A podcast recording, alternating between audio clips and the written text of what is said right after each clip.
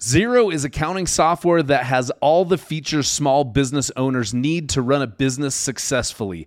To help ensure business success, Xero also partners directly with accounting and bookkeeping firms, giving them a suite of tools and training to become Xero experts to help them and confidently advise businesses. Stay tuned to hear more from our sponsor, Xero, later in the episode. If you'd like to earn CPE credit for listening to this episode, visit earmarkcpe.com. Download the app, take a short quiz, and get your CPE certificate. Continuing education has never been so easy. And now, on to the episode.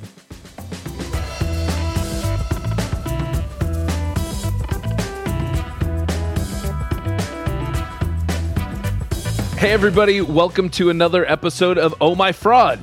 We got a true crime podcast, but our bad guys fill duffel bags with cash instead of filling them with severed heads. And today we got one of my favorite fraud stories of all times. It involves booze, guns, steroids, and softball. So, hello and welcome. I'm Greg Kyte. And I'm Pappy Van Newquist.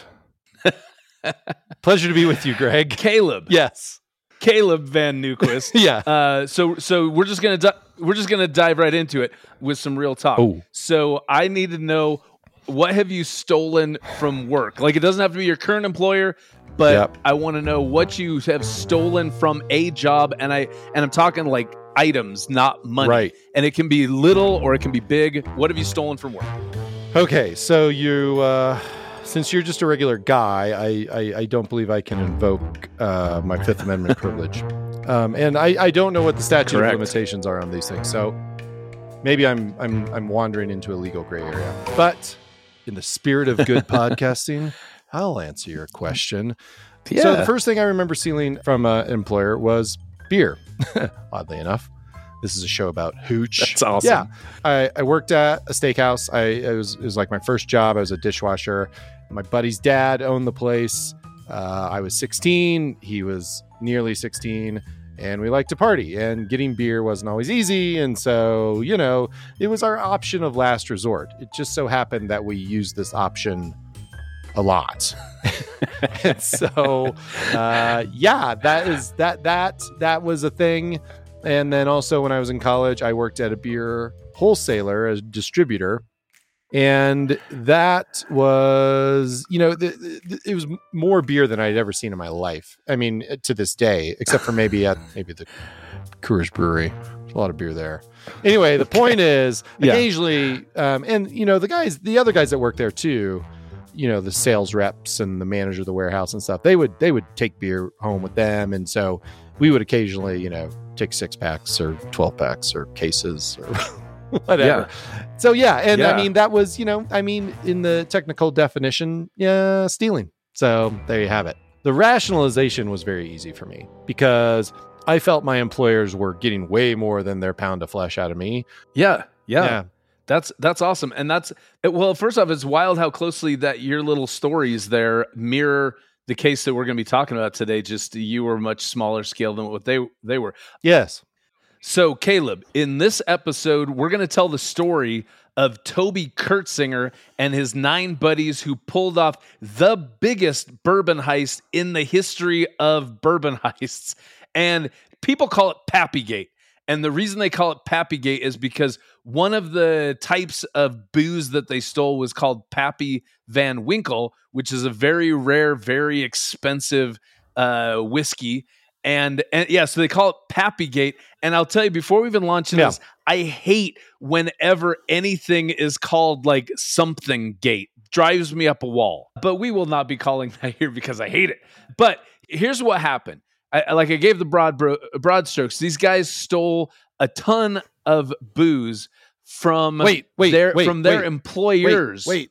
Where where we ha- where's this happening? Yeah. Set the scene, Greg. Tell me what tell me where we are. So this this is happening in Frankfort, Kentucky, which uh, I believe is is that the capital of Kentucky? It Frankfort? is. I should It is. I should. It is Frankfort, Kentucky, and and it eh, the primary epicenter of this fraud was a place called the Buffalo Trace Distillery. However, there's also a Wild Turkey Distillery in the same city, and there was some booze that was also stolen from the Wild Turkey Distillery uh, as well.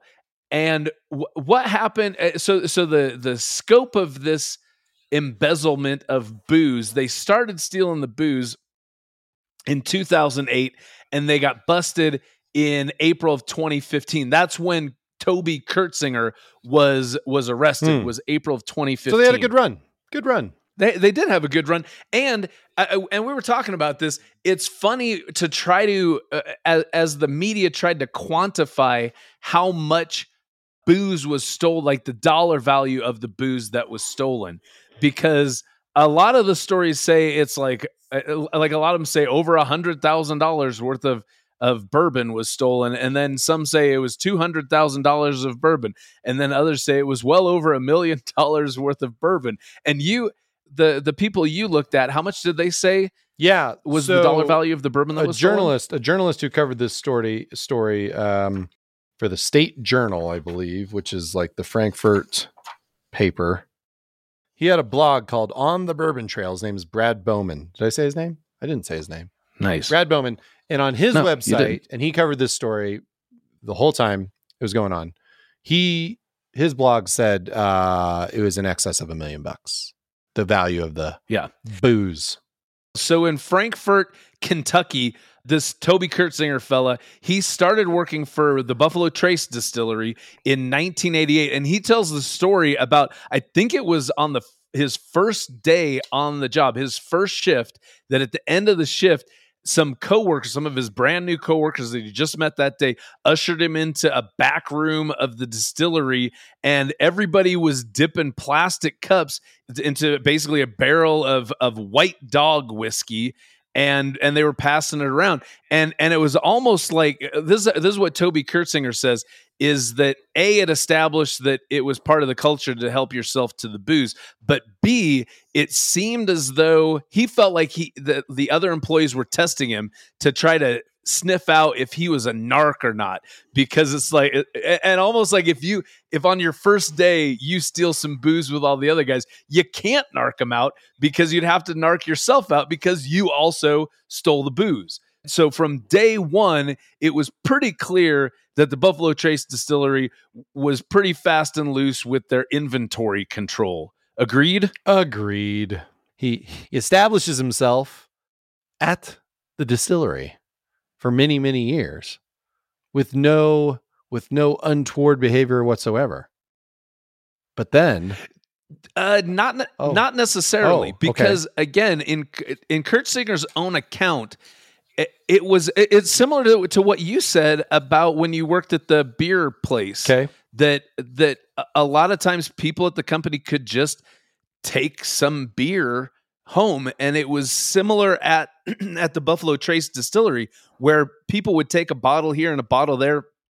Didn't seem like it was a company policy where once a quarter you you got a you know a 750 milliliter bottle of hooch right. but it was just like every now and then you just wanted one and you pocketed one and you walked away with it so yeah I, it- seemed as though he would take some from time to time throughout his career but here's when things started to get real was in 2003 toby curtsinger was assigned to a warehouse uh, and it was the specific warehouse where they were storing the reject whiskey. So, uh, for whatever reason, it didn't pass quality control, and they have this flunky whiskey warehouse. And when Curtsinger was assigned there, he he just kind of joked around with his boss. He was he was like he was like, oh, all this whiskey is reject whiskey, and the boss was like, yeah, it's just we're just got to get rid of it. And Curtsinger was like, well, uh, you know, uh, I, if I, I could pay you a little bit to just take it off your hands so it's not your problem anymore, if you could get me past security. And they were like, ha ha ha ha, ha. and then the boss totally did it and, and let him let him just take the stuff. Which again, if you're talking about the criminal mind, that's I, I mean, think about how easy that would be to justify where you're going this stuff was just going to go down a toilet anyways and not be sold Right. because it's it's shit whiskey apparently according to the risky connoisseurs of Buffalo Trace. So you're going, yeah, I, I, I greased a palm and I and I was able to take some home, but it's no big deal because it's like dumpster diving for whiskey. This episode of Oh My Fraud is sponsored by Xero. If you love listening to this podcast, you have learned that systems and processes could have prevented many of the frauds we've discussed. Having an accounting system like Xero can help a business create the processes it needs so that it can avoid becoming a future Oh My Fraud episode. Xero lets you set up multiple users, each with their own login and password, so you can accurately assign the proper access to each user. When it comes to accounts payable, Xero pushes all bills through a built in approval process. Xero's expense management tools ensure that employees only get reimbursed for approved expenses. And because Xero connects directly to banks, you can reconcile and match transactions daily to ensure that any money coming and leaving the bank accounts is what you expected. To become a Xero partner and gain access to free tools, benefits, and rewards for your practice, head over to ohmyfraud.promo slash zero. That's ohmyfraud.promo forward slash X-E-R-O.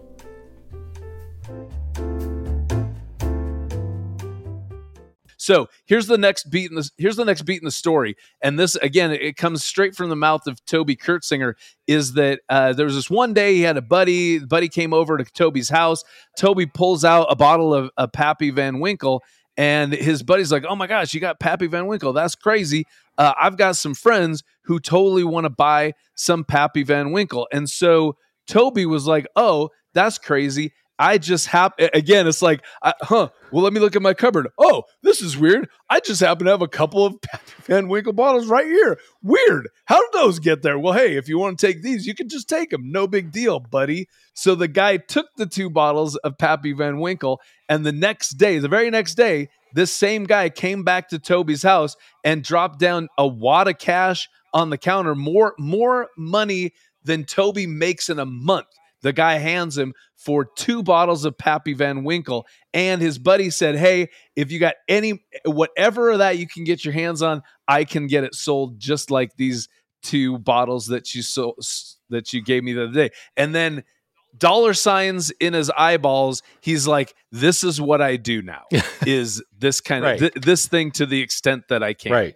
And that's when they start the clock on the fraud was in 2008 because then he did start doing that. He'd get bottles he'd give them this buddy the buddy'd sell them the buddy'd give him a cut and they're good. Which again you've got to think that wad of cash that was more than a month's uh, salary for toby the buddy probably took at least that much for himself as well which makes sense if bottles of pappy are selling for thousands of Right. dollars. And interesting fact Toby was only making 15 or 16 dollars an hour at Buffalo Trace Distillery. So it doesn't take, you know, you can you can start doing the math in terms of what a month's salary is for Toby Curtsinger and how a couple bottles would actually pay for a month's worth of his wages. If I may stop you for a second. Please. I seem to recall that there was some talk of softball in this story. Did you mention that? There is, and let's get to let, let me let me tell you one more little thing about how a, a way that Toby would would get bottles out of the distillery and home. They would have a taster, like like a taster bottles where uh, I think it was partly like we were saying for quality control. I think it, it was partly for like a, a distillery tours. People Mhm. come through, you get to taste some bottles of of the Pappy, and and again goes to the fast and loose inventory control of the distillery. So they'd have a dude, he'd be manning this table for tastings for whomever the tastings was set up for. And the factory would be like, yeah, let's put out, I don't know, 20 bottles. Uh, that That's our allocation for the tasting table for today. So the dude have 20 bottles. And really, the factory already wrote all 20 of those bottles off, regardless of how many people came and tasted them. So Toby would walk up to the guy who's manning the table and be like, "Hey, you know that I, I know people would pay a thousand bucks per bottle for those bottles. How about you hook me up with one? Nobody's going to know it's gone, and I'll cut you in a little bit." And so the guy was like. The, eh, well, and even again, in Toby's own words, he said the guy running the he he knew that the guy running the tasting table was strapped for cash, and so that guy had some pressure on him to do it. So he handed over a couple bottles of booze to Toby, and Toby, like I said, gave him a cut of that stuff and made everybody happy. And and and really, from their perspective, again, they rationalize it because the distillery had already written it off. This d- distillery, they didn't have to go get more bottles of booze for tasting. The tasting went on till the booze were gone. Right. So the distillery's no worse off than they would have been anyways, and they're just getting their beak wet a little bit. So so it was it was crazy how all that happened. D- just little ways that he could he could pinch a bottle here and a bottle there and make a lot of side cash. Yeah, I think if I remember right, they were also they also they also just took the display bottles. So stuff that Yeah. was just you know in the in the entryway or you know like you say for people coming in right. like, people come in to do the tour and it's like hey there's a case full of booze and like nobody's like nobody's paying attention right so it's like well right. that can be ours Right. we can we right.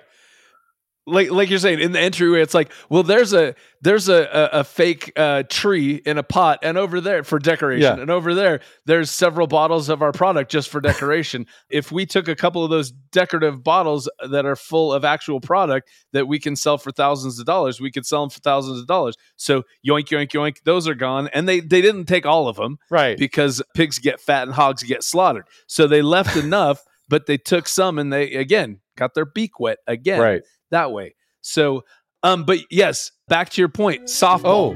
oh So softball was involved in this game and fun fact, softball the sport most closely associated with fraud. Softball was right. involved because Toby, well actually again in the account that I was that, that I that I was digging deep into, Toby was involved in the softball team and then he had to back away from it because he got married, he had a family and his wife was like, "Hey, you're married now, you can't spend all this time playing softball with your knucklehead friends." So he felt like he had to choose between softball and his family, and he chose his family because clearly he's a upstanding family man. But then How much softball once he was he playing? figuring out how like he was playing.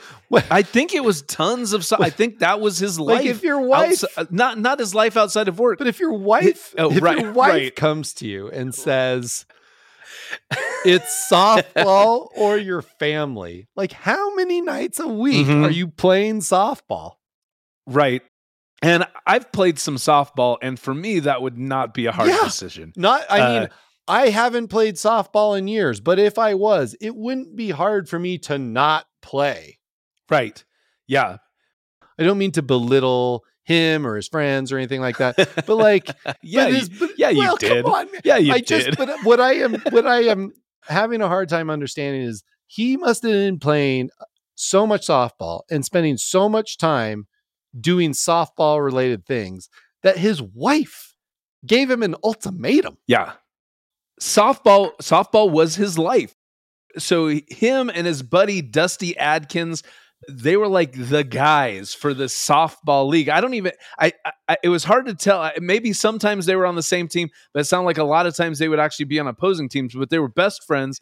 It was friendly competition and these guys were like the best softball guys, which is part of why Toby's identity in large part wrapped around the softball thing. But then, since he was the best, he wanted to get even better, and so it, that's where the steroids comes into the story, where he would start shoot, doping up on steroids. Naturally. He says, right, right, because when you think of company softball, you think needle in the butt with steroids. yep.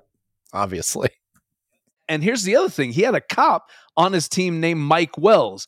And Mike Wells, the cop, was also using steroids. And interesting fact steroids are actually, you know, not, not, don't, it's not a generalization where like all cops use steroids, but there is a large percentage of the police force that uses steroids and does it and justifies their illegal use of steroids because they're like, I'm going up against bad guys. I need to have an edge. So give me some steroids. So, uh, so apparently, uh, Toby was the supplier of the steroids for his close friends and his softball buddies, including a cop named Mike Wells.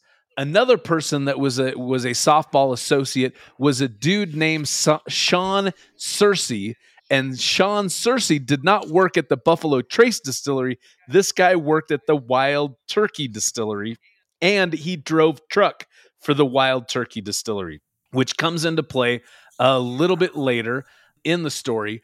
But th- those guys, th- those were the, and th- yeah, and there, there was another guy named Ronnie Lee who was also indicted with this whole thing. So, what I So, think you're um, getting at here is we have kind of a vast conspiracy of softball guys in this bourbon racket.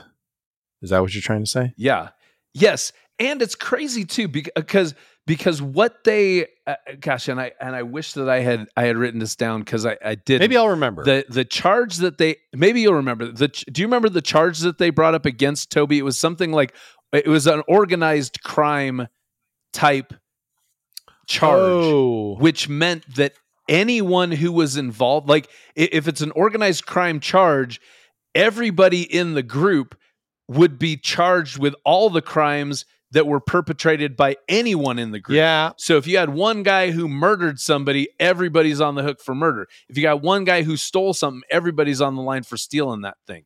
Do you do you remember that part I of it? Do. And can't- it was a, remember the as, as I name of recall, one of the law enforcement officers on the on the documentary was saying that it was a Kentucky law, and it was something. yeah It was something. It wasn't conspiracy, but in in engaging in organized criminal activity or something like that. Or yeah that sounds right, and- yeah that sounds you're right. really. Like when they would Let's be, go with that. Yeah, close enough. Uh, but like when they were questioning the guys, they were explaining it to him. It's like, yeah, this is what this guy did. The kingpin, you're involved, so you get charged with the same thing. And the guys, they they like flipped in a second, right? Because it was like right they were looking at right yeah they were yeah. looking at long sentences.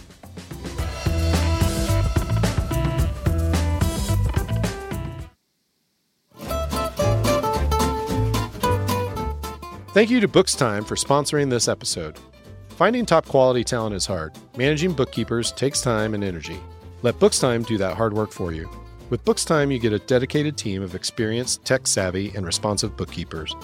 The size of your team will scale to meet your needs, even if your needs change. You'll never again have to worry about recruiting, training, or managing bookkeepers again. Bookstime is extremely picky about who they hire, carefully evaluating bookkeepers to ensure they are knowledgeable, accurate, detail oriented, and reliable. Bookstime rejects about 99% of candidates. You get to work with the top 1%. Contact Bookstime for a free, no obligation consultation. They'll answer all your questions and work with you to determine whether your firm is a good fit for their white label partner program. To learn more, visit bookstime.com slash accountants. That's B O O K S T I M E dot com slash accountants. Grow your profits and shrink your workload with Bookstime. Are we Exactly. skipping ahead too much? So okay, so just no, not to no, not at all. This because because I think if we are jumping around, it's because this case is like a clusterfuck of idiots who who just wound up because that's the weird thing. Like they were it was organized criminal activity. They were so unorganized it was ridiculous. So one last little thing before we start getting into the the crime syndicate of knuckleheads. Toby Curtsinger also somehow was involved with with poker nights, like backroom poker nights in the bustling metropolis of Frankfort, Connecticut, and people who went to Kentucky, these Greg. poker nights Kentucky. were rich They people. don't make bourbon in. What did I say? said Connecticut. They don't make bourbon in Connecticut. oh my gosh, my brain is like mush. And if So, you call and if you you, call for- Kentucky a state, I'm going to call you out on that too. Is Kentucky not a state? The state? fucking Commonwealth.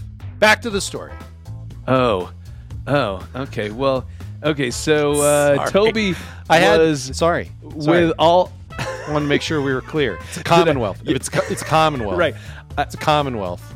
right so so there was really so at these poker games there was some rich and elite people from the state of kentucky who would come to these poker nights Commonwealth. and like we're talking senators I don't know if it's state senators or U.S. senators, but there was like senators who'd be at these. So there's there's like connected people who are at these poker nights, and poker and booze go very well together. Toby, like I said, somehow he wasn't necessarily the upper echelon of Frankfort, Connecticut, but he got in, invited to these poker nights.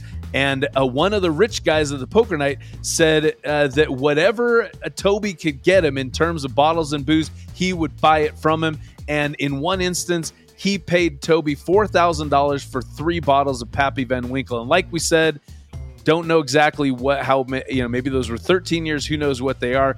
But regardless if toby's getting them for zero dollars selling three of them for four thousand dollars is a huge markup for him. It's an infinity percent markup from zero percent to from zero dollars to four thousand dollars. So toby has all these people who are saying, I'll buy whatever you can get your hands on.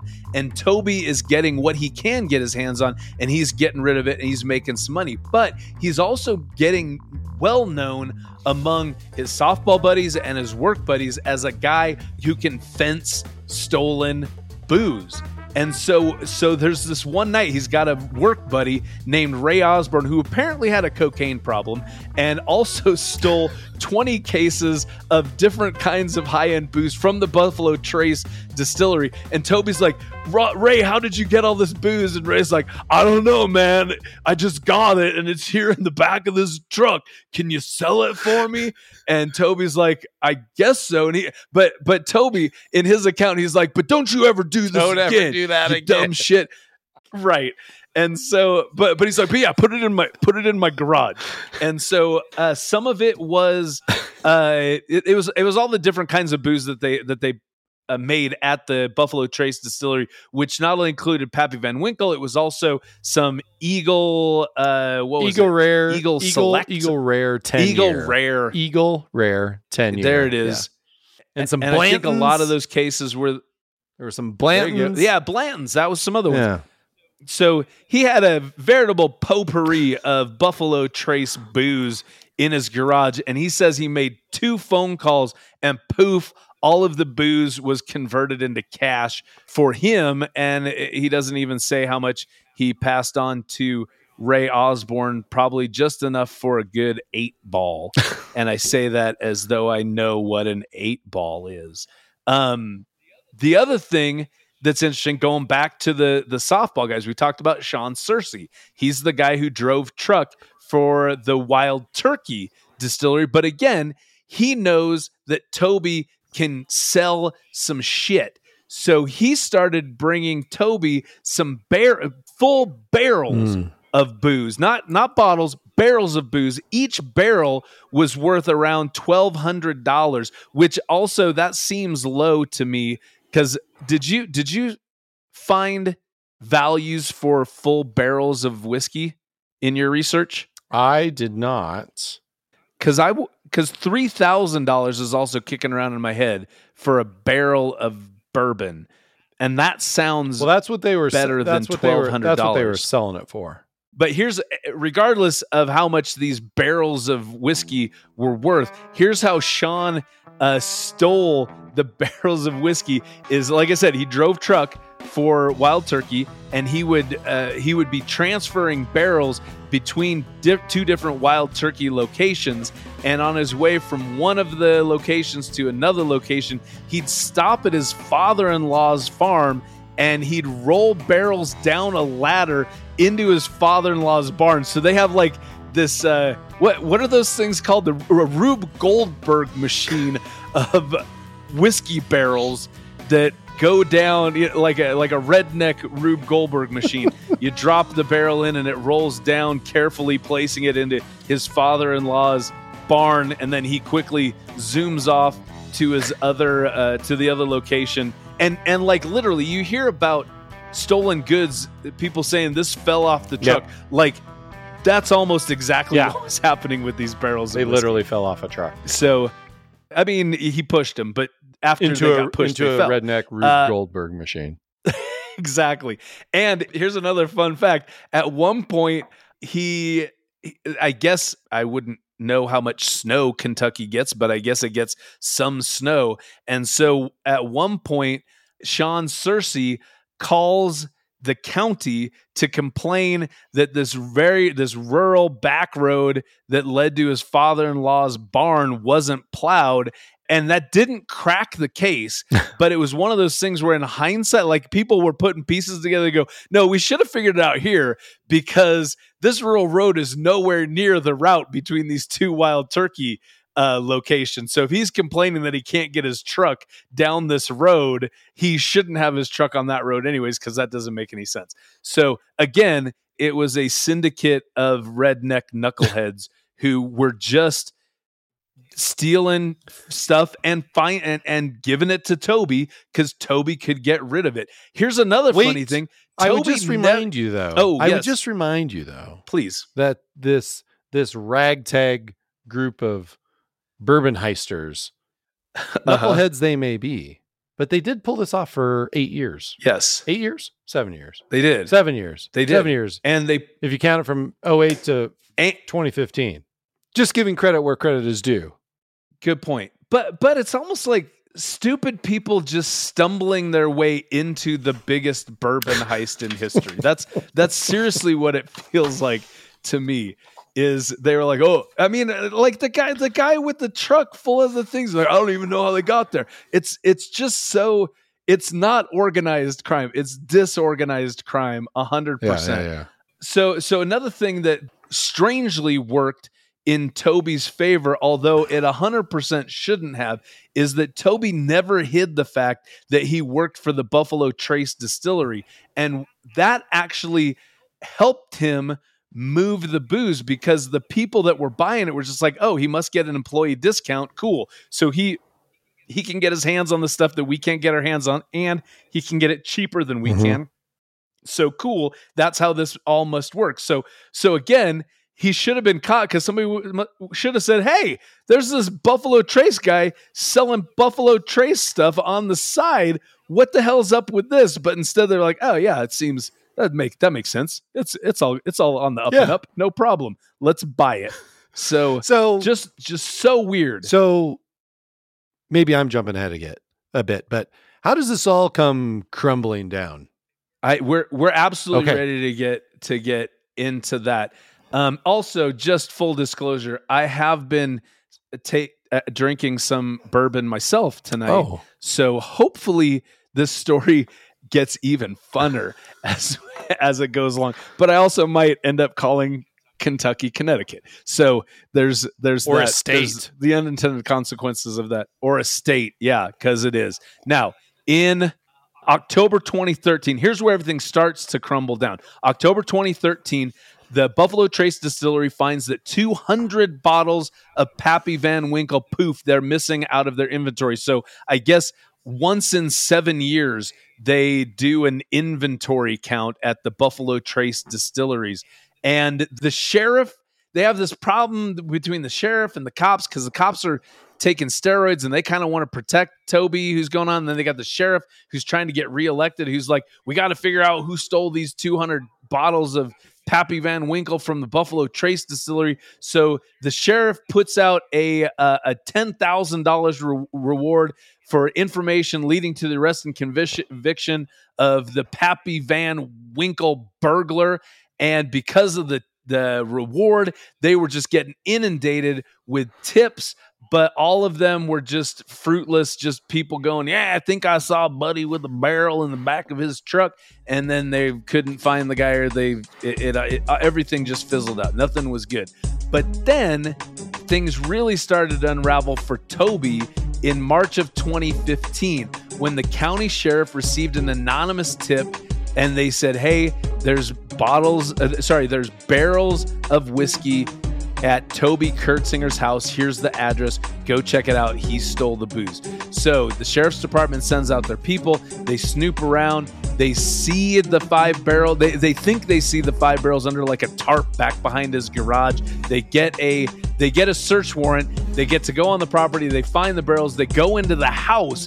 And what's crazy is in the house, they are unpacking everything and they find the, the illegal steroids as well. And apparently they find like shit tons of guns in this house too. But it's lots and it's lots and lots and lots of guns.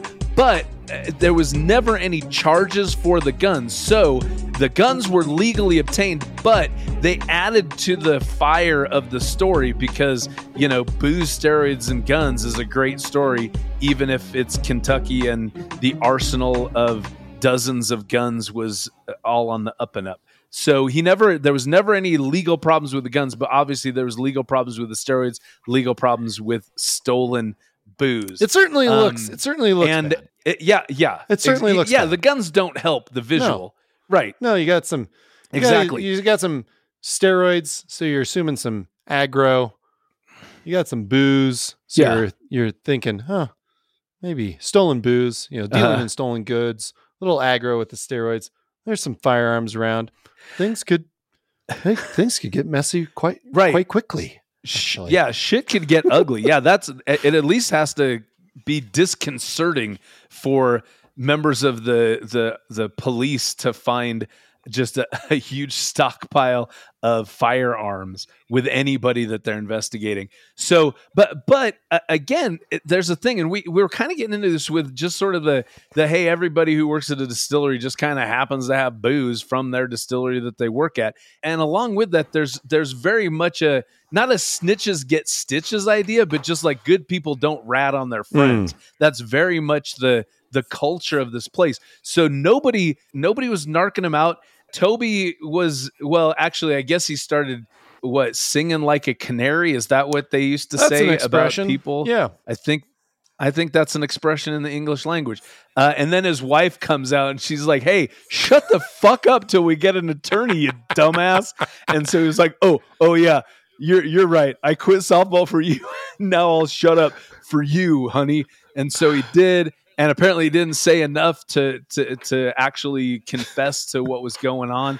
But then they got a warrant to be able to obtain his phone records and his particularly his text messages and his text messages were they he was 100% guilty of stealing booze and selling steroids based on his his uh, text messages Yeah. so that's that's how everything fell apart the the text messages if if you know you watch the documentary that was really like you know in in in these kind of like conspiracies there's always the search for the smoking gun you know the metaphorical Right. smoking gun and like there were so many smoking guns in these text messages like they just couldn't they i mean pick yeah pick your smoking gun like it was Yeah. just it, uh yeah like you said uh disorganized crime disorganized severely severely Yeah. disorganized crime severely severely uh so that's when that's when everything fell fell to pieces for toby curtsinger. Uh he pled guilty to theft charges in 2017 he was sentenced to 15 years in jail but he only served 30 days of those 15 years because he was a first time non-violent offender and he was but the crazy thing was so again they they find these text messages there's this whole cadre of steroid freak softball player friends who all get pulled in for questioning. Everybody it wasn't it wasn't clear exactly why or how this happened but toby was seen as the ringleader so he was the guy who took the fall for everybody. So they were Mm. they brought in these people. They gave him immunity if they'd help him if they would help the case against toby because they needed they needed somebody to present to the community to say hey look we got the bad guy. So they all narked on toby. Toby took the fall for him and he was the only one out of every, uh, the group of nine or ten people that got hauled in. He was the only one to serve any time at all for the crimes. So 30 days in jail he was out. He obviously does not not work at buffalo trace distillery anymore. Now he paints houses for a living but caleb yes there is a weird epilogue to this story there is. because everything started falling apart because of these 200 bottles of Pappy Van Winkle that were stolen that were found missing from the distillery in 2013. And Toby to this day says, "Yeah, I stole some shit, but I did not steal those 200 bottles of Pappy Van Winkle." And he still tells that story today. And then looking through the records of the the conversations that the police had with all these different people, not just in the group that was associated with Toby, but also the interviews they had with all the people who worked at like a hundred people that worked at Buffalo Trace Distillery. They came across this guy named Greg Anglin, who they said, "Hey, we you've got immunity if you help us bust Toby." I guess. And Greg was like, "Yeah." They were like, "Did you ever steal anything?" And he's like, "Yeah, you know, I stole a case." And they're like, uh, "Was it so? It's just one case? You gotta you gotta tell us because if you if you lie to us now, you're none of this immunity stuff's to work. And he's like, okay, it was two cases. And they go, you sure just two? And all of a sudden it got from one case to 17 cases of Pappy Van Winkle that this Greg Anglin guy stole. So all of this pressure's on finding this Pappy Van Winkle thief. And Toby Curtsinger is a thief, but it but it looks like from all the all the evidence that's out there now that all the dust is settled that Toby didn't steal the 200 bottles of Pappy Van Winkle. It was this Greg Anglin guy, and the police let him get away scot free because they're like, hey, we'll just uh, make all your sins disappear if you snitch on Toby. And he was like, cool, I'll do it. I stole 200 bottles of Pappy Van Winkle. Burn. Looks like you're the sucker now. And he walks out whistling and skipping and clicking his heels out of the out of the uh, detective's office. So that's that's the very interesting epilogue and, and and I guess you know Caleb sometimes we talk about justice being served and I mean what do you think was it served with Toby was it served with his friends you know I have a hard time with this one because it's one of those things where you know people get in over their heads Toby's account of this is you know a lot of what we're drawing on here and like you listen to him talk and he's just like look, when I didn't have softball, I was like, he was, he was lost. Like he needed something yeah. to fill that thing that gave him confidence, that made him feel good about himself, the self esteem, yeah. right? And so when he could help people out, whether it's fucking pricey booze or steroids, I mean, he was able to make those connections for, and in his own words, he talks about it. He, he says it's like that made me feel good. It gave me that little bit of that gave, gave him that dopamine hit that he needed to f- get the self esteem, to have the confidence to do the stuff. And so I I think anyone anyone can relate to that kind of human need, right?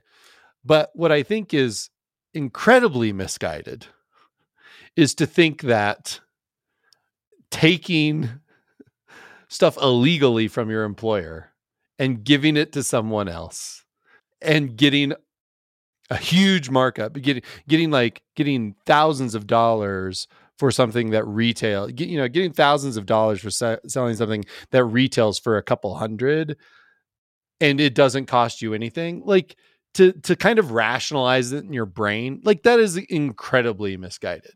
Okay. And like he he yeah. he, Abs- oh, he ropes all his buddies in and like and just like look, th- that's not an accident. He didn't like they didn't just like were half joking about it and then they fall ass backwards into a conspiracy. No, like the there were there's deliberate right. behavior here. Right. And so yeah, uh, yeah. So so like in terms of that, like he definitely made some pretty bad choices. But I understand like the desires he had to like again, self esteem, right? In terms of like the justice, I don't know, like 15 years, like he was sentenced to 15 years. I mean, you know me, I'm kind of the, I'm kind of the, I don't know, bleeding heart or whatever. That seems pretty steep. yeah. That seems steep for, you know, for all intents and purposes, like non-violent crime, right? And he was, he, he did qualify yeah. what they call in Kentucky. They, they talked about it. They call it a shock. Uh, he was a shock offender and that's why he was released after 30 days. And do you remember what that term? I, I, I remember looking at that, and isn't it that like because you're a first time nonviolent offender and you're like, hey, hey, bitch, you're going to jail for 15 years. That shocks yes. them into changing their it scares them straight. Essentially yes. And then they're like ah so you're good after a month don't worry Yeah. about it but don't you do it yeah again. so i mean there may be some question there may be some debate about whether 30 days is really justice given the value of the merchandise but but i think there's something about uh, there, there is something about kind of this this shock uh, offender system that seems to be at least people who I, I don't know the history of it or anything, but it seems to be in the right place. But I hope at least, and again, don't know don't know mu- much about it, but as long as as it's applied consistently, like usually when these things happen, they're not applied consistently, and so that's what I would worry about. But in any case, like his his kids are in that documentary, and they're they're devastated through all this, and his wife is devastated, and like yeah. like dude knucklehead or not like dude went through a lot and so in this case Yeah. and he, and basically had to start completely over. So is justice served? I don't know. I think about all that and i look at you know i look at you know the stories and the documentary and everything and i think yeah dude hasn't had it easy. So yeah i'm i'm Yeah. i'm i guess Yeah. if i need to be satisfied i don't know if satisfied is the right word but i guess i'm satisfied. Greg what do you think? Am i am i way off? My my two cents. No, no, no, no. We're right on the same line. I also feel like Toby justice was served for Toby. I'm cool. He got sentenced to 15 and and and the fact that he only served 30 days not because of a technicality, not cuz his attorneys Right. were, you know, were super it, but they were like, "No, he this is his first time and he's not violent. He can be back out in society." And and, and you we're know, pretty confident he's never gonna- do anything so stupid ever again. Yeah. So so I think uh, so I feel okay with what happened to Toby. Where I don't feel justice is served is like I said, they they needed somebody so bad for the newspapers to say we got him that they let so many people go scot free. That's what I think is not justice. What's interesting about this is, you know, law enforcement, they have these kind of like, you know, they have these tricks up their sleeves. They have these methods in terms of like getting people to cooperate with them. And they dangle things like immunity. Yeah. And that's what they did to all these guys and say, well, we'll give you immunity uh, if you just tell us everything you know.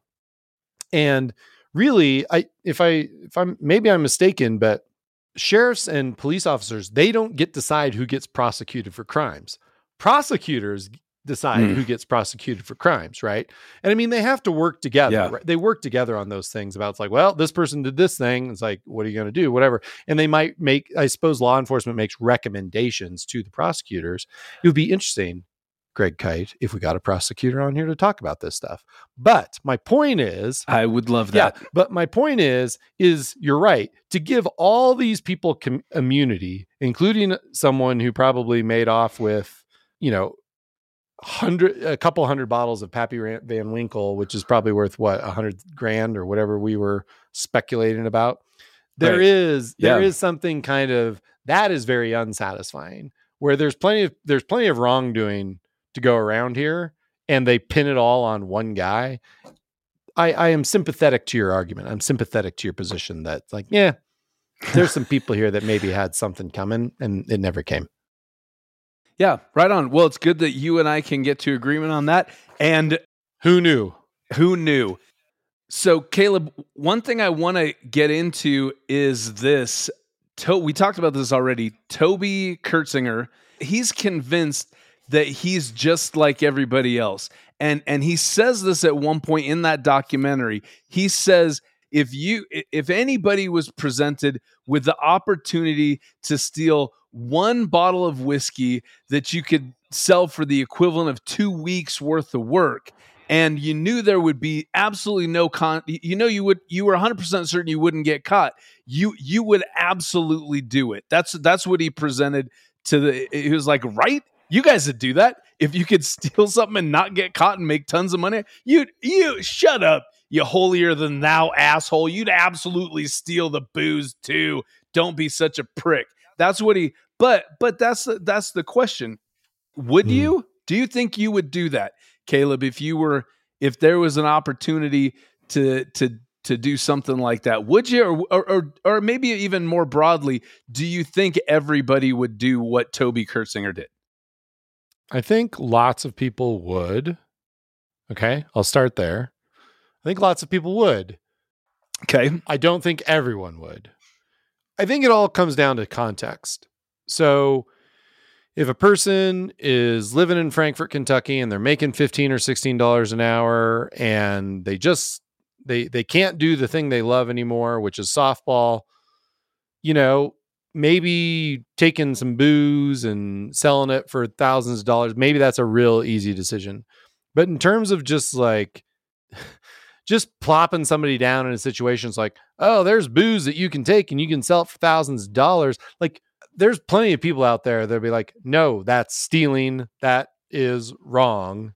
I'm not going to do that. Right. So I so what he says is it it, it it's a pretty just raw generalization about human behavior and it's I don't agree with it, but uh, Greg, I'd I'd be I'd love to hear what you think. Is it is where where do you fall on that? So here it's it's a whole journey for me. When he says that, initially my response is no hell no not i wouldn't do it and most most everybody wouldn't do it. You did it. Stop trying to deflect your behavior and say and and justify your shitty life choices by saying everybody do the exact same thing i did if they were in the same circumstances that's my initial response. But then caleb I think back to stuff that you and I know from the ethics uh, trainings that we've done, mm. where A, you your behavior is influenced so strongly by the culture and by the other people that you are associated with in that like whatever ad hoc social uh, group is around for that activity which for him was the other people not just at his distillery but at other distilleries so you've got this this seriously uh, like a culture where taking stuff isn't really that bad. And probably you could find somebody who I bet you Toby could probably find somebody who stole more booze than he stole. So you've got that context, and then you also have the context. This is this is something we talk about a lot: the ego depletion side yep. of it, where if you've got this wide open door to steal stuff with no consequences, and you walk by that, that door, door is open to you walk by that door every single day for decades, for decades, yeah. Then uh, eventually you're going to be like, yeah, I think I need to steal that. Eventually, your yeah. self control is going to be eroded yeah. to where, and and those two factors combined, then I start going. Actually, he he might be right that actually most people who are in that culture who have the opportunity for that long probably you're going to take some. But again, I think there's then like, I, and maybe I don't mean to parse words here, but he said everybody, and you're saying most people, and I agree with you. I would, I went so far to say I think a lot of people would do what he did. I don't know, like I can't speak for myself. I can't speak for you. I can't, like I can only speak for myself. I think a lot of people would do what he did, but I disagree pretty strongly with the assertion that everyone would do like everyone would do the same thing he did. That is just not only is it like a like a fucking impossibility, it just there are there are there are fucking there are militantly ethical people out there that just say stealing yeah, is no, absolutely stealing is wrong. Period. End of story. Yeah. There's lots of people out there like that. Yeah.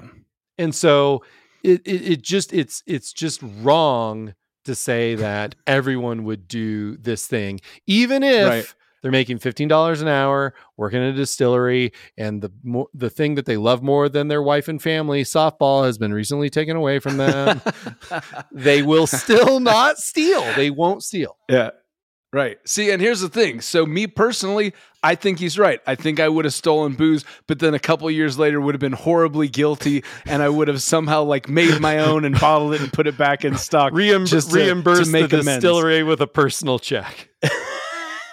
right, exactly. Okay, next question. This question takes us to a weird place. Great. Because ex- now I'm excited. Ooh, been waiting for this. Well, eh, yeah, I think it does. What do you do if you work at a company where misappropriation is part of the culture? Because eh, we we have been trained to some degree or another and i know that the aicpa has specific rules in terms of what almost like a decision tree on what to do if there's unethical behavior at your job mm. and you're supposed to go to your direct supervisor and if they can't help you go to the board of directors and if they can't help you go to the audit committee and if they can't help you go to the police and if they can't help you you quit the job but what do you do if you're at a company where where just nobody's gonna not just in a company, but even in an, I guess in an industry. Maybe that's a better way of saying it. You work in an industry where misappropriation is part of the culture. Because if you are a distillery worker and that's your expertise, and you quit from this distillery and you go work to the other distillery, but you know that the culture is the same there, what what do you do? What's what's your choice? Or did I already answer my own I question? mean, I think you answered your own question, but I guess, look, if somebody throws a ball, you don't have to catch it, right? right. So, look, if you know, he tells that story about like his first day on the job, it's quitting time. They they go around and everybody has you know a sip of whiskey as a group of people. Like that's one thing. That's like a communal. It, that feels like a communal thing that no one like you know from the owner to the supervisor to whoever on down be like, oh, this is just these are working people having a drink. They work at a great place. So happen the product is high quality booze and they're having a drink together and that's okay by us. It's a very different thing where there's bottles on the line and you just yank one out and you walk out the door. Like I just you know, those two things are very different. So I think again, people who are confident in kind of the morality of what they see to be right and wrong, they can make those distinctions. And yes, there's nuance there, but if you if you're in that part of a culture, yeah, it, it probably does feel like it's like, well, everybody's doing it, why shouldn't I? I mean, you know, it's just one of those things where, yeah, maybe you do find a different place to work, and maybe, and maybe if the other, dis- if maybe the distillery down the road, if they've got the same culture, then you've really got to re-examine what kind of company you want to work for altogether. Greg, Yeah. what about you?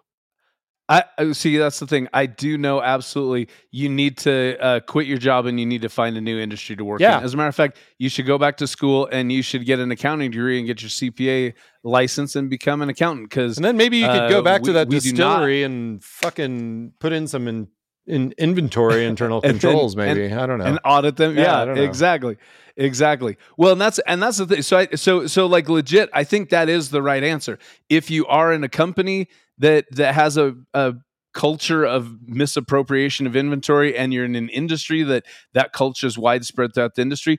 You need to leave that industry. I think that's bottom. That's hard. That's hugely sacrifi- sacrificial to do that. But I think that's the right answer, and that's how you how you you create a story of yourself being an ethical person Yep. by doing that by going hey here and, and then that uh, reinforces your own self image that's how you become a militantly ethical person is by you start you make a huge sacrifice uh, on to to hold your core values of being a, an ethical person i, I want to do just a quick like I, I don't know if it, just a speed round of, of of insights that I had about this case.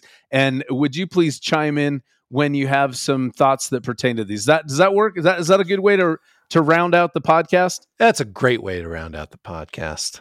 Awesome.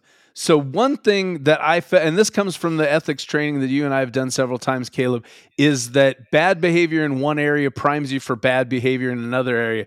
Doing illegal steroids that's illegal. And that's going to prime someone to make it more likely that they're going to steal booze from their employers. So if you're doing if you're doing one thing that's illegal it's not going to help you in terms of being ethically pure in another area. As a matter of fact research shows that it does the exact opposite and you're much much more likely to do if you do one illegal thing you're going to do other illegal All things right, and it's so if I understand- drag you down the whole So if I understand you right, boulder shoulders and sweet pecs do not equal not stealing. right right. Okay. Whew. In this particular Yeah. story. I mean, if you get them, if you get them on natural, then you're good. okay. But if you get them through illegal steroids, it's not going to help. Yeah, you're not going to help you be an ethical person. yeah, you're probably gonna So- steal uh, high end booze or uh, mouse traps or whatever. Here's some other observations that I saw. Red flags, red flags with Toby Curtsinger specifically. These are red flags as outlined by the ACFE in their report to the nation. Interesting, not really that much uh, red flags that were exhibited by Toby. The two that I found were the were the closest match for him was having a wheeler dealer attitude because he self he he described himself as being the guy that you can go to to get you something if you need it. So he was kind of like he, he was ready to make deals and figure out how to get stuff done. So I think that qualifies as a wheeler dealer attitude. And the other and 13% of fraudsters exhibit that wheeler dealer attitude. It's not the highest one, but it's it's it's about middle of the middle of the pack and then also complaining about inadequate pay. He was saying, "Hey, I was only making 15 to 16 bucks an hour and this booze was worth tons more than that." Um, so eh, eh, I don't I never really felt like he explicitly like complained about his pay, but he definitely used it as kind of a benchmark for what he was stealing. So that was kind of a maybe red flag. And 8% of fraudsters exhibit the red flag of complaining about inadequate pay. Any uh, commentary on either of those, Caleb? No, I mean, I think it's pretty spot on. Like, it's very insightful. Like that, uh, you were you, you you read between the lines very well on the uh, on the pay question. Yeah, he he maybe wasn't explicitly complaining, but it uh, it was clear that, like you say, he was that was the measuring stick for in his mind. Yeah. And it maybe goes back to what you said at the top of the podcast about pound of flesh kind of yeah. mentality where it's like these guys are getting more than they're getting more than 15 or 16 bucks out of me. So yep. but but again, he didn't he didn't explicitly connect those dots for us in the whole thing. One one of the other things that did kind of come up was living beyond your means. That's mm. the most common red flag behavior among perpetrators and eh, but but it never nothing really came up where he was living this ultra extravagant lifestyle. It, was more like he got his kids really nice christmas presents. That was that was the extravagance of his lifestyle. It wasn't that he you know bought a quarter horse empire that he bred right. and traveled around the country. Yeah. there was you know it was nothing nothing i mean i think you know maybe at one point it was like he got a really nice pickup truck. But again, it's sort of like that doesn't seem right. like over the top uh, living beyond yeah, means, and so. I mean, like that's the thing is again when you talk about has this guy has has justice been served? Like for all, I mean, we have a very limited picture of this guy's life, obviously, but mm-hmm. dude seemed to love his kids. He wanted to give his kids a good life, and like, yeah, if he if he blew that extra money on giving them, I mean, he blew it on steroids and guns, obviously, but if he also right. That's what he did. It was the arsenal of firearms I mean, there was an that, arsenal. that was his extravagant lifestyle. There was an arsenal. Yeah, that's not cheap. That stuff's not cheap. yeah there was an arsenal so let's not forget that. But if if he was yeah, like blowing money on his kids like yeah you know i mean he was he was showing them love in the way he knew how so. Yeah yeah. Next thing uh, just to go through the fraud triangle um the opportunity so opportunity rationalization and pressure those are the three sides of the fraud triangle so this is more just a recap the opportunity was there because Buffalo Trace had shitty physical controls over the inventory. They may have been Buffalo old. As, Trace they, had may, shitty. they may have been old as the the, the distillery itself. Yes, exactly. And well, and that's actually something that did come up in some of my research was that that uh, that distilleries and and uh, whiskey making was just an ancient you know it's so so old school that that it's almost beneficial to the brand if you're like we're still making whiskey the same way that we did back in 1816 and that that whole idea of that's what a signal of quality is that it's hard to to say yeah that's for our production side but everything else we're going to bring into the 21st right. century if you're if you're um, it's hard it's hard to it wouldn't be a bad idea to get your back office in the 21st century. Exactly. But that uh, that goes to your point where the the physical controls over industry uh, over inventory probably weren't that different from when these distilleries first started, you know, uh, ostensibly over a 100 years ago. Mm-hmm. So yeah, you're right and and same can be said shitty internal audit procedures shitty inventory management not just physical control but just sheer management of industry and then like we've said over and over again just a, a shitty culture where where people are almost expected to to help themselves from time to time. So that's the that was the opportunity side of the fraud triangle. That rationalization, we already said it. Everybody's doing it, and everybody would do it if they were put in my my situation. That that's pretty clear. The pressure that was the thing that was the missing part of the fraud triangle for me i mean we've said his pay wasn't great but it but but we never really saw that like he was getting hunted down by loan sharks so he had to pinch some bottles of booze to sell to get them off his back. We never we never saw huge financial pressure on him other than just having more money is nicer than having less money. Well- and I guess the little bit you were saying where he found purpose in life by stealing booze. Yeah, I mean, I think that's probably what I would point to is he felt he he needed a he he, he after you know he had to quit playing softball. I won't beat that drum again, but Uh-huh. it's been a lot of softball. He needed something. Dude needed something to fill the void. Dude needed something Yeah. to fill So the that- goal, to fill the void. And so like Yeah. the pressure for him Yeah. was just like again, self-esteem, confidence, like Yeah. feeling like that he he he had something to look forward to and that he and he was helping well, in his mind he was helping people but he was connecting people. He was the guy. He's like I got a guy and I was the guy. Like he said that several times. And so yeah, I'm Yeah. I'm, I'm sure Yeah. that was or uh, it was it was uh, that wasn't e- that was the opposite of ego depletion. That was ego appreciation. Ego boosting. Yeah, ego boosting, ego appreciation. Yeah. So yeah. I think to the to the I extent that the that pressure could exist. Again, we could get a psychologist on here to talk about this. That'd be interesting. Yeah, which I, I would love that. Well, here's here's the thing. I think you're on to a brand new. You just discovered a brand new part of the pressure side of the the fraud triangle that's completely un, underappreciated, and that is existential ennui.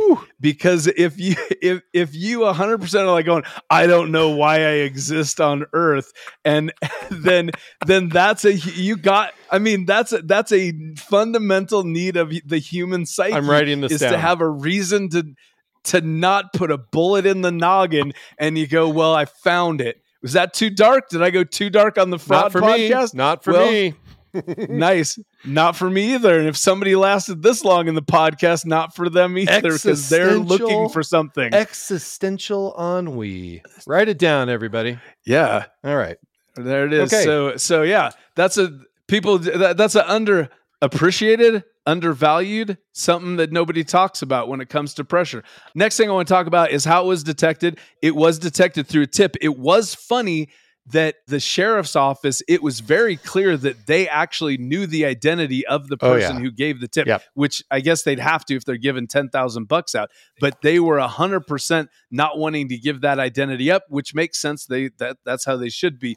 But there was sort of this subtext and i don't know if you picked up on it caleb that it was like it was somebody from the inner circle did you did you feel that too Yeah, I mean, uh, I don't have a I don't have a hunch as to who it was, but it had to have been. it was his wife it was his wife no, no, no, no, no. Come on, come on. i think it was Come his on. wife i was his Are you serious? Is that your theory?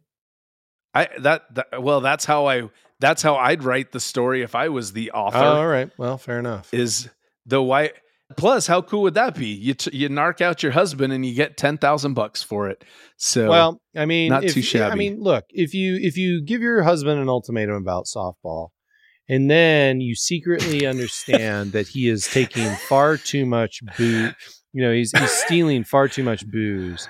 I mean, what are you going to do? Give him another ultimatum? No, the thing you do is you tip off the cops, like or the sheriff, excuse me. You tip off the sheriff yeah and uh and uh and blow up your family. I mean, that makes a lot of sense. Does it? that's what it Does that's what a good uh, Does it? no No. Okay, you're right. My theory is my theory is crap. But here's again, here's the interesting thing about that. 43% of all frauds are detected from a tip. And because of that, one of the best things that you can do to not not so much to prevent fraud, but to detect it as quickly as possible is set up easy means by which people can give tips, give anonymous feedback about how frauds are th- that frauds are happening at your company. So if you're in a position in your company where you can uh it- where, you're, you know, or as an accountant with your job when you're counseling clients, try to help them set up a fraud tip line and I think there's actually outsourced companies Mhm. that will set up that you can pay a, a fee to every year and there'll be a unique number for your company where people can narc out their uh their coworkers not not even necessarily for cash just to do it because uh they're because they feel bad feelings about it so so yeah those are the those are the insights I had and some of the some of the lessons that I that I learned. Anything else you want to add to that, Caleb? Nothing comes to mind. I mean, we, you did a good you did a good job with this one, Greg. I mean, we we really covered it, and uh, yeah, I mean, it's it's it's a hard thing to. I think I think the two things that stick out for me is the rationalization. Like that's the thing that I have a hard time getting my head around. Although I think you you make a Mm-hmm. you make a compelling argument. You almost convince me that it would. yeah, sure, everyone. Yeah, Yeah. But for me, that that's personally something hard. And then, but you're right. The pressure also is something that's not crystal clear. But I mean, we've got we've got this ex- existential ennui. I don't know. Maybe that's something. Maybe Yeah. we're onto something, or maybe we're not. I don't know. Yeah. who, who knows? I think we we need to get we need to get a doctoral student to look into existential ennui as a as a uh, component of the pressure component of the fraud triangle. So I think we need to do that. So let's let's uh, contact some colleges, shall we? I'm down. All right, guys, that's it for this episode. A couple things to keep in mind is A, softball leads to asset misappropriation, and B, Caleb is very concerned about people who identify too closely with the game of softball. Look, I it yeah. I mean, just be careful about how much softball you're playing. Okay, just be careful. So, softball addiction, it's real. Watch it's real. out. And also stero- steroids. If you choose to do legal or illegal steroids, you will do tax returns faster. Yeah, I think that's Adderall, actually, but Oh. you know, same thing. same thing. Very close. Uh, Greg, where where are you on the internet? Where can people find you? So I am on uh, Twitter uh, at, at Greg Kyte. I am on uh, Instagram at Exposure Drafts. Those are those are some two great places to find me. You know, and, and LinkedIn, just uh, my name. That's a the bald guy with glasses and a beard. That's me. What about you, Caleb? Where can people find you out in the internet? I'm on Twitter at C Newquist, and my LinkedIn is my full name, Caleb Newquist. Awesome. Yeah. You ready for some credits? Yeah, take us out, man. All right. Oh My Fraud is written by me, Caleb Newquist, and Greg Kyte. Our producer is Blake Oliver. Music supervision, sound design, editing, and mixing is by Zach Frank. He's the one who's doing all the work around here. If you like the show, mm-hmm. leave us a review or share it with a friend. And be sure to subscribe on Apple Podcasts, Stitcher, Spotify, or wherever you listen. Join us next time for more avarice, swindlers, and scams from stories that will make you say, Oh my fraud. Oh my fraud.